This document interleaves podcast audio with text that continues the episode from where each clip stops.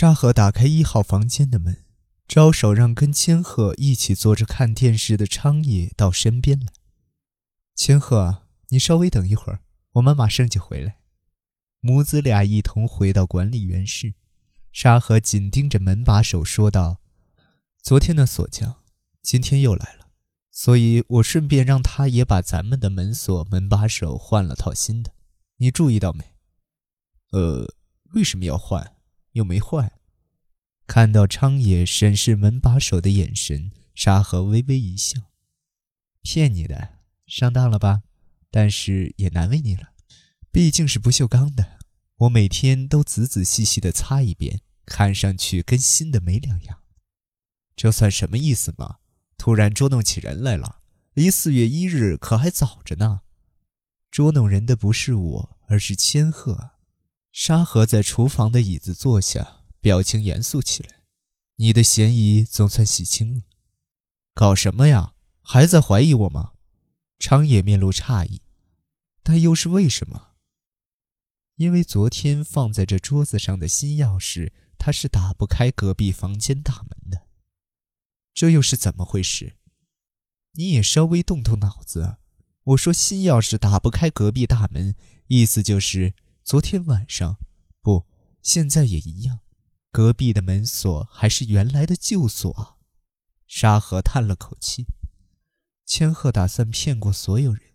最初是骗了那个来换锁的小伙子宫田，接下来是我，然后是他父亲。次子用颤抖的手指夹起香烟，衔到嘴里。白景坐到他身旁，掏出打火机替他点上烟。因为门锁还是旧的，所以只可能是你了。千鹤什么都不肯说，就是在包庇你。你没确认好千鹤到底有没有断气，就冲出了房间，所以你很担心千鹤的状况。今天一大早就给我打了电话。次子用指尖夹着香烟的手遮住脸。我真的什么都不知道，不管是你昨天早晨决定换锁也好，傍晚有锁匠来也好，我全都一无所知。昨天下午，千鹤从学校给我打了个电话。他说：“今晚六点到八点，房间里没有人，要过生日了，来见见我吧。”所以，我七点就带上准备送他的毛衣出门，用平时那把钥匙打开了房门。千鹤从床上起身，然后喜出望外，又得意洋洋地对我说：“妈妈，你偷偷来我房间的事被爸爸知道了。爸爸为了不再让你进这房间，决定换一把锁。”可是我耍了个小花招，骗了来换锁的大哥哥和管理员大婶，所以还是原来的锁。他还说，这样一来，妈妈随时都能来看我了。千鹤得知锁要被换掉是在昨天傍晚，锁匠来之前大约半小时的时候，他从沙河口中听到了父亲在早晨出门时嘱咐给沙河的话。敏感的千鹤立刻悟出了父亲打算再也不让母亲接近自己，但是千鹤无论如何都不愿失去与母亲见面的机会。千鹤一开始想的是如何将新钥匙给到母亲手中，为了做到这一点，就必须与母亲接触一次，可这办不到。母亲原本打算晚上来，可如果换了新锁，他就进不了房间。失去这唯一的接触机会，他就会永远见不到母亲。千鹤必须先想办法，让今晚七点前来的母亲进入房间再说。正当宫田换锁的时候，千鹤发现爱清洁的沙盒每天悉心擦拭过的旧把手，跟新品在外观上几乎无法区分，便以想吃巧克力为借口支走宫田，将旧把手重新插回门上。宫田丝毫未察觉，便将旧门把和旧锁又装了回去。千鹤还趁宫田离开的时候，将工具箱中的两把新钥匙之一换成了自己手上的旧钥匙，又主动提出要试试新锁。其实是用旧钥匙开了旧锁，彻底蒙蔽了宫田。这并不是一个单纯的儿童恶作剧，而是身体丧失自由的少女为见到母亲而拼命一搏的唯一手段。不过，又产生了一个新问题：该如何将另一把新钥匙替换成旧钥匙呢？那把新钥匙被沙河带去了管理员室，即将转交到父亲的手中。于是，千鹤请求母亲想办法骗过管理员大神，在父亲回来之前将那把钥匙调包。那孩子跟我说，这样一来，以后也能偷偷和妈妈见面了。我要一辈子和妈妈在一起。他的脸上真的写满了开心，但我心里打算的却是在昨晚见的最后一面。我和店里的一个客人准备结婚了，我。一心都只考虑自己的事，这就好像是孩子亲手送了一个机会给我。既然我本不能进入房间，那么孩子死了也不会有人怀疑我。等我回过神来，已经打开衣橱，握紧了你的领带，连我自己都不明白怎么会这样。我心里只想着这是个好机会。我确实很疼爱他，也有很深的责任感。但看着孩子的时候，总觉得好难受。他是我一辈子的愧疚之源，所以我才下定决心见最后一面。可他却说要一辈子和妈妈在一起，表情还真的很开心。次子以为千鹤已死，冲出了房间，在公寓周围徘徊了一会儿后，再度回到公寓，从管理员那里拿到了新钥匙。换成自己手上的旧钥匙后还回去，他其实还想充当尸体的发现者，可在开门的瞬间又打了退堂鼓，因为他忽地想到千鹤或许并没有死去。我一晚上没能闭眼，我到底是不是真的杀了他？他也许还活着吧？我紧拽着残存的一点希望。次子泣不成声。白景只是静静的在旁注视着他。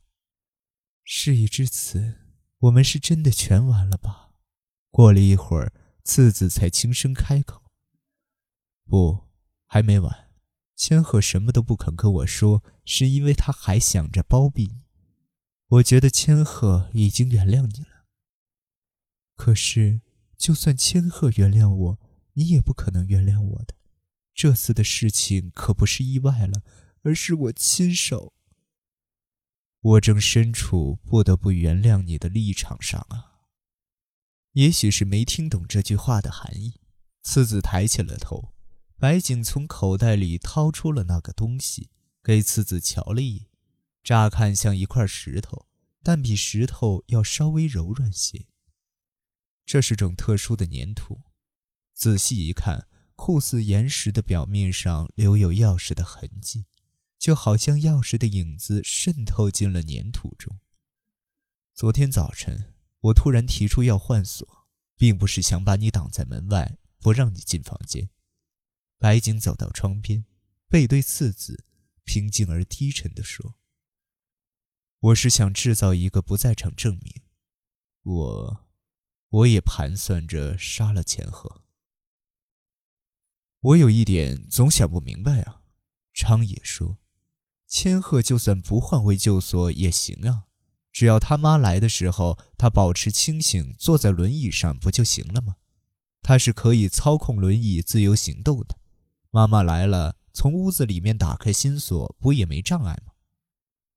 他一定是觉得我在身旁会带来不便吧？如果他坐在轮椅上，我出门的时候会让你帮忙照看一下的。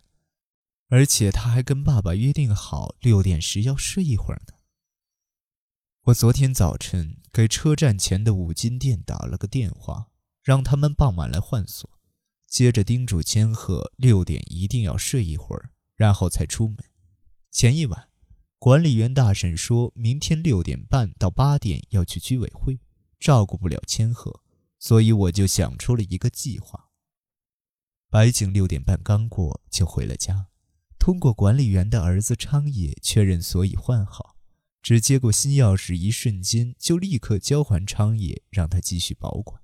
而他再度离开公寓，但在那一瞬间，他用藏在手上的粘土复制了钥匙的形状，白景乘坐出租车来到尽可能远离公寓的一家店，故意遮掩容貌，配了一把翻模钥匙。七点半又偷偷回到公寓，将钥匙插进了一号房间的锁孔中。然而，那把钥匙打不开锁。而就在这时，他听见房间里微微传来叫声似的声响。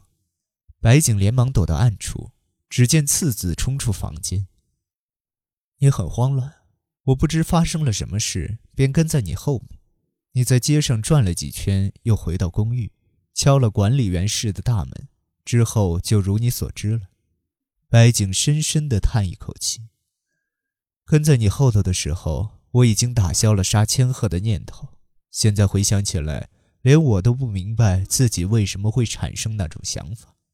跟你分手之后，我打算跟你知道的那个女人结婚的。可他不喜欢带着千鹤那样的孩子，我大概也是觉得一辈子都还不清欠他的债，甚至觉得他有点碍事。可是，当他的眼泪洒在我的胸膛上时，我总算想明白了：不管我们发生了什么，都必须把这孩子好好养育成人。我觉得这不是你的罪，是我的罪。握着领带的不是你的手，而是我的手。说完，白景凝视着夜色中五彩斑斓的霓虹灯，那美妙的色彩仿佛要把昨夜之前的噩梦通通洗刷一清。我不知道还能不能从头再来，这次的事可能已经把孩子的想法严重的扭曲了，但我觉得还是应该尽己所能。千鹤说自己的身体就像化石，要我说。